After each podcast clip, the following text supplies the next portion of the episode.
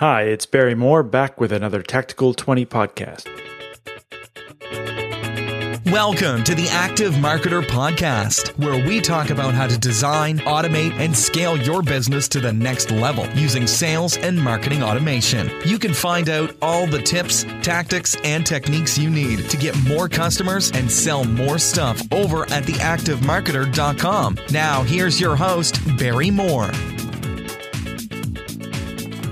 Hi, I'm your host, Barry Moore, and this is going to be another Tactical 20 podcast. The Tactical 20 podcasts are all about giving you an actionable tip, technique, or tactic that you can take away and implement in your business in less than 20 minutes. All right, this is going to be the first in a series about payments, payment processes, shopping carts, everything you need to know about picking the right payment platform for your business.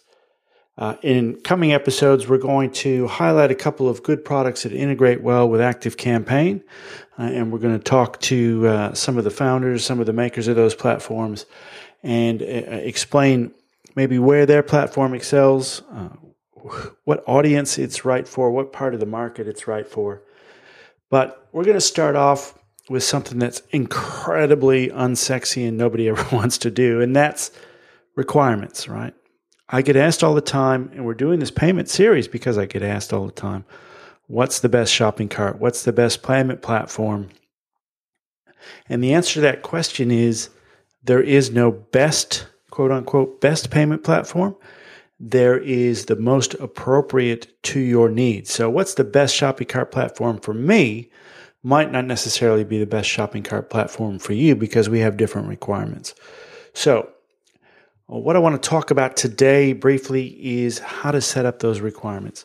Um, I know this for a fact, and it's painful. Anybody who's worked in the IT business, and I was an IT manager at some very big companies, um, the end users of the product always want to rush to buying a product before they they always come in and they say, "Hey, what piece of software? Can we need a piece of software to do this," um, and they never fully define the requirements beforehand. They want to rush to a solution before they've defined the problem. And I know from firsthand experience that always, always leads to disaster. So they put in this system and then they go, hey, it doesn't do this. Well, you didn't say that you wanted it to do that.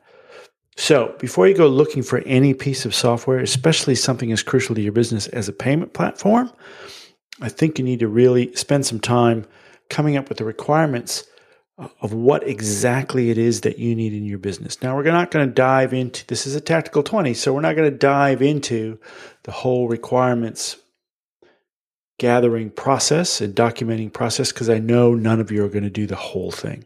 So, what I'm going to suggest is an abbreviated requirements gathering process.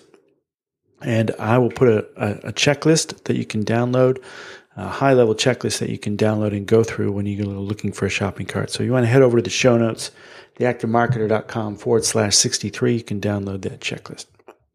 But let's talk about some of the things you should have straight in your head before you go looking for a payment platform. So, first of all, you want to break down the features that you actually need in your business because the features, like I said, the features you need aren't necessarily the features that somebody else needs. You don't want to pay for stuff you don't need, but you certainly don't want to pay for stuff and not have that feature there either. So, I would suggest you just sit down with a pen and a piece of paper and you write down all the things that you, you require uh, in a payment platform. We'll talk about some of those in a minute. And then you break those up into two groups. The must have, like my payment platform absolutely must do this. Um, and then you break up the other group into nice to haves. Like it'd be really nice if it did this, but it's not crucial to my business, right? So uh, you break up those things into groups of must haves, groups of nice to haves, and then go back through your must haves and start ranking them in order one, two, three, four, five, six, seven. What's the most important thing? What's the second most important thing? And then do the same thing again with your nice to have features. Um, then you have a really straightforward objective criteria, which you can then go and evaluate any potential shopping cart solutions uh, against that criteria. Does it do this? Does it do number one? No. Ah, okay, well, you're out. It does one, it does two, it does three, it doesn't do four, but it does five. Okay, we'll put you on the short list, right? So you can use that as a list of criteria when you go to chance. And then you're you're much more likely to find something that you're happy with and that will last in your business than if you just go shoot from the hip and buy one because somebody mentioned it on a Facebook group or someone told you that it was good for them. Right. So list of must-haves, list of nice-to-haves, then go numerically rank all those in order of what's the most important to you. So let's talk about some things to look at when you go to evaluate shopping carts. Right. So First of all, I would say, uh, how much volume are you going to put through this thing, right? So, if you're just starting off, your business is quite small, and you're only putting a couple hundred dollars or a couple thousand dollars through a shopping cart every month, um, you don't need the all singing, all dancing whiz bangery has every single feature in the world because it's probably going to cost you a hundred, two hundred dollars a month, um, and if you're only selling a few hundred dollars a month, that's a big chunk of your profits is just going to the shopping cart. You might want to fall back to a simpler, cheaper solution um, that's not going to be as a bigger percentage of your monthly revenue. Now, if you're pumping through tens of thousands of dollars, hundreds of thousands of dollars a month, you know, $100, $200 a month is not anything really that you need to worry about as far as the cost of the cart. So, what kind of volume are you going to do realistically, uh, and what's the cost of the cart? All right, but let's talk about some of the concrete features, right? So, do you want to be able to take just credit cards? Or do you want to be able to have PayPal as well? So, do you want to do you want to have a single payment form that allows the customer to choose whether they want to pay by credit card or whether they want to pay by PayPal? If that's a must for you and not a nice to have, that dramatically narrows the field right? because there's not very many shopping carts that can do both on the same payment page without taking you away to say PayPal for the fulfillment, right? So um, if you're just getting started, you want someone to buy, the very simplest thing to do is just put a buy button on your page from PayPal. Go to PayPal, create a buy button for however much your product costs, drop it on your page, people can pay. Um, but that's going to take them away to the PayPal off your site to the PayPal site, obviously, and they're going to have to put in their details there. And um, that break in the flow uh, creates friction, and that friction is going to cost you a certain percentage of your conversions, right? So just be aware of that. Great way to start. If you want to get up and running quickly, cheaply, great way to start. As your business matures, you might want to have a more seamless, frictionless solution that um, is easier on the customer. So, plenty of shopping carts out there that can ju- will just do credit cards. You know, you hook them up to Stripe or one shopping cart or whoever your payment processor is going to be. Uh, you create your payment form, people put their credit card number in, bang, and away they go. Um, but if you want to add PayPal to that mix on the same payment form, then uh, your options dwindle quickly. So you make sure that's you a must to have or a nice to have for you.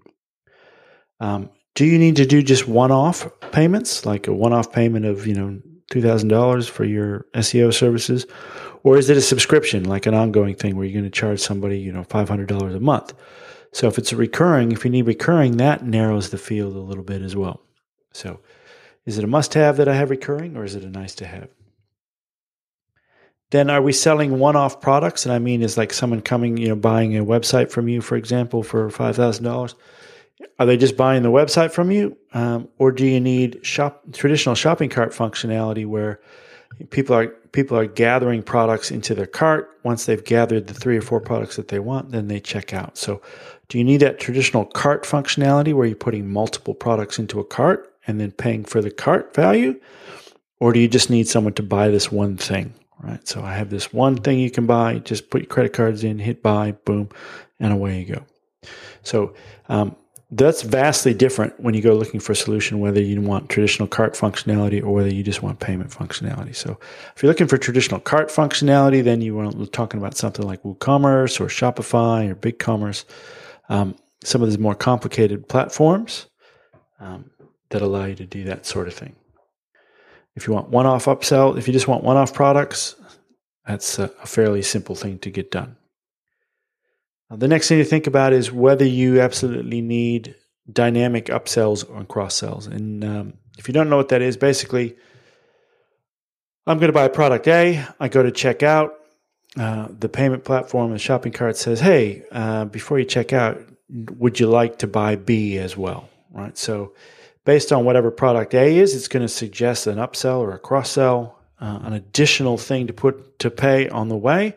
Um, and even better if that's a one-click upsell. So I put my credit card information into buy product A. I hit I hit buy, and there's kind of an, an intermediate page before the payment actually takes place. That intermediate page offers an upsell. So hey, um, before you check out, do you want to buy B for another fifty bucks or another hundred bucks or whatever? And you go yes, and you don't have to enter anything else other than yes. Boom. Uh, and when you get to the checkout page, it's charged to you the you know whatever the price of A plus B is. Right. So um, uh, some carts will be able to do that. Some carts will not be able to do that. So you need to make sure sure you know whether that's a requirement for you or not. Um, a big one is integrations. Right, it might be a fantastic shopping cart solution, but if it doesn't integrate with your other systems, like Active Campaign, for example, uh, if it doesn't integrate with the rest of your business systems, it's going to be a painful, painful long road for you, right? Because every purchase you make, you know, that's not going to get into uh, your main business follow up system. So think about what other systems you need to integrate with and whether your payment platform integrates with those systems and how well it integrates with those systems. Not just they say, hey, we integrate with Active Campaign, for example. How well do they do that? And I'll talk about that a little bit more on integrations in a minute. And the often overlooked thing too is um, customer management and metrics, right? So once somebody buys from you, that's great. everyone focuses on getting that sale and that checkout. But once somebody buys from you, they're a customer now. So you may have to go in and find that purchase. You might have to refund all of it or part of it. Um, you may have to change their credit card number once their credit card expires. So how easy is that? How do you know when their credit card's about to expire? Especially a very important question um, when you start talking about subscription businesses where you're charging so much per month uh, and, and they've paid with a credit card. Well, at some point that credit card's going to expire. All credit cards expire at some point. So is your cart going to give you a heads up when that credit card expires? When it does expire, um, is it going to try and rebuild that customer? Does it make it easy for the customer to go and amend their credit card details? Hey, Barry, your card's about to expire. You know, click on this link and put your new credit card information in, right? Um, you'd be surprised at how many carts don't actually have that functionality in it right? You have to manually find that person's credit card details. You might have to get them to sign up again, right? So think about customer management in the long term, especially for a subscription business. Uh, customer management in the long term is pretty important. It's going to save you a lot of time if there's good customer management features in there. Uh, and then the other thing, uh, the other post sale thing you want to think about is how good are the metrics, right? So when you log into your shopping cart platform, how good are the metrics there to tell you how many sales you've had? What you know, what's our monthly revenue this month versus last month? Is it better? Is it worse? How many subscriptions do I have? Um, you know, what kind of cards are going to be? How many people have expiring cards coming up? How many people refunded? How many people canceled, etc. So those kind of metrics that really are important to your business. Some shopping carts do that really, really well. Some carts have none of it, none of it at all. Uh, I was really surprised. I was testing out one cart doing some test transactions. Transactions went through fine. I went back into the cart to find those transactions and they were nowhere to be found. There is no transaction history in the cart itself. And I, I contacted the cart makers and I said, Hey, how do I go and amend or, or, or even just view um, a transaction? So Barry calls me up or Barry sends me an email and he says, Hey, you know, I had a problem with this transaction. I need to dive in and find that transaction again. Um, how easy is that process, right? So this particular cart and we went back into the cart and there's no transaction history at all. And I said, well, where's the transaction history? And they said, oh, you, we have to go into Stripe for that, or you have to go into PayPal for that, right? So they were doing none of that customer management uh, in the back end at all. Uh, very, very, pain, very, very painful. So, uh, and then the last thing I'm going to leave you with is, do you need an affiliate program? And what I mean by that is, um, are you going to have people selling your product on, on your behalf, right? So basically, someone has a link, they send some traffic to you, um, that traffic buys, and, and, you want to give that person who referred you uh, a commission for the sale, right? So, does your cart have affiliate programs where you can get other people selling for you, which is nice to have as well? So, do you need that? Have a look at what you actually need. Sit down, make a list, write down your uh, must haves, write down your nice to haves, rank them all out. So, those are some of the things to think about when you're looking at features that, that can be important in a shopping cart. And again, volume is a big thing as well. So, you know, are you putting 10 transactions through a month or are you putting 10,000 transactions through a month? So um, think about that as well when it, when it comes to evaluating the price of that particular cart. You know, you can get stuff, PayPal is essentially free other than the transaction volume. Uh, you know, you can get shopping carts starting at nine bucks a month, uh, all the way up to hundreds of dollars a month, right? So there's a big disparity in there. Uh, how much of that shopping cart cost? Uh, how much is that eating into your revenue? Is it 10%, 100%, 50%, or is it like 2%, right? So take that into account as well. Uh, and then I'm going to close on integrations here. So when you're looking at integrate, does it integrate with Product X? So in this, let's just talk about Active Campaign. So um, does your product integrate with Active Campaign? Does your cart solution integrate with Active Campaign? Now, yes, not all yeses are created equal. And what I mean by that is there's a number of different ways you can integrate and a number of different levels at which you can integrate. All right. So let's talk about some of those. So some people integrate really, really well with Active Campaign, and some of it's just shit. Right. So there's a couple of different ways you can integrate. One is API integration. Uh, if you don't know what API is, Application Programming Interface, it's just a language that allows one product or one system to talk to another system, right? So the cart can talk to Active Campaign via an API where they pass information back and forth in the background. Now, not all APIs are created equal either, and we'll talk about that in a second. So API level integration is product A talks directly to product B, right? And and and the developers have have wired the product that way. The other way to integrate is to go through some third party like Zapier or Zapier, however you want to say it, um, or something like if this then that. Basically, these are kind of like switchboard applications where product A talks to Zapier and product B talks to Zapier, but A doesn't talk to B, right? They only talk to Zapier, and Zapier acts like a switchboard. It says, right, there's a new purchase in product A. We need to take that purchase information and put it into product B. Um, and the reason that those things are so popular is because if I have an application like a, you know a shopping cart application, I want to integrate with 300 things. That's a lot of that's a lot of coding if I'm going to do an API to 300 different things, and then someone's going to change your API and everything's going to break. So, however, if I have my shopping cart application and I just write an integration to Zapier, I automatically get integration with everything that Zapier integrates with, right? So, boom, I get 300, you know, in, instant integration with 300 different products. So that's why everybody does it. But uh, Zapier is kind of a listen then do kind of thing where it listens for a new purchase. Boom, hey, there's a trigger here for a new purchase then you have a set of instructions you want followed, right? Take this purchase information, put it into Active Campaign with this tag, and then put it into Xero as a new customer in Xero, for example, right? So the good thing is you can integrate with multiple applications via Zapier. Um, the bad thing is, you know, it's not as tight as an API integration. So you get native API integrations or third party integrations. Now, when you talk about the native integrations, uh, and even Zapier to some extent, um, all integrations are not created equal, right? So you can integrate at a number of different levels. You can integrate at only a list level, and this is the worst, right? So for your shopping cart says, hey, new purchase, and it says, I integrate with Active Campaign. You go to the integration settings and it says, add new purchase to this list, right? Which means I have to, in the back of Active Campaign, I have to have a list for every single product then, right? So product A has to go into list A, product B's got to go into list B, product C's got to go into list C because we can only integrate at a list level. Kind of rubbish. You might as well not do it at all.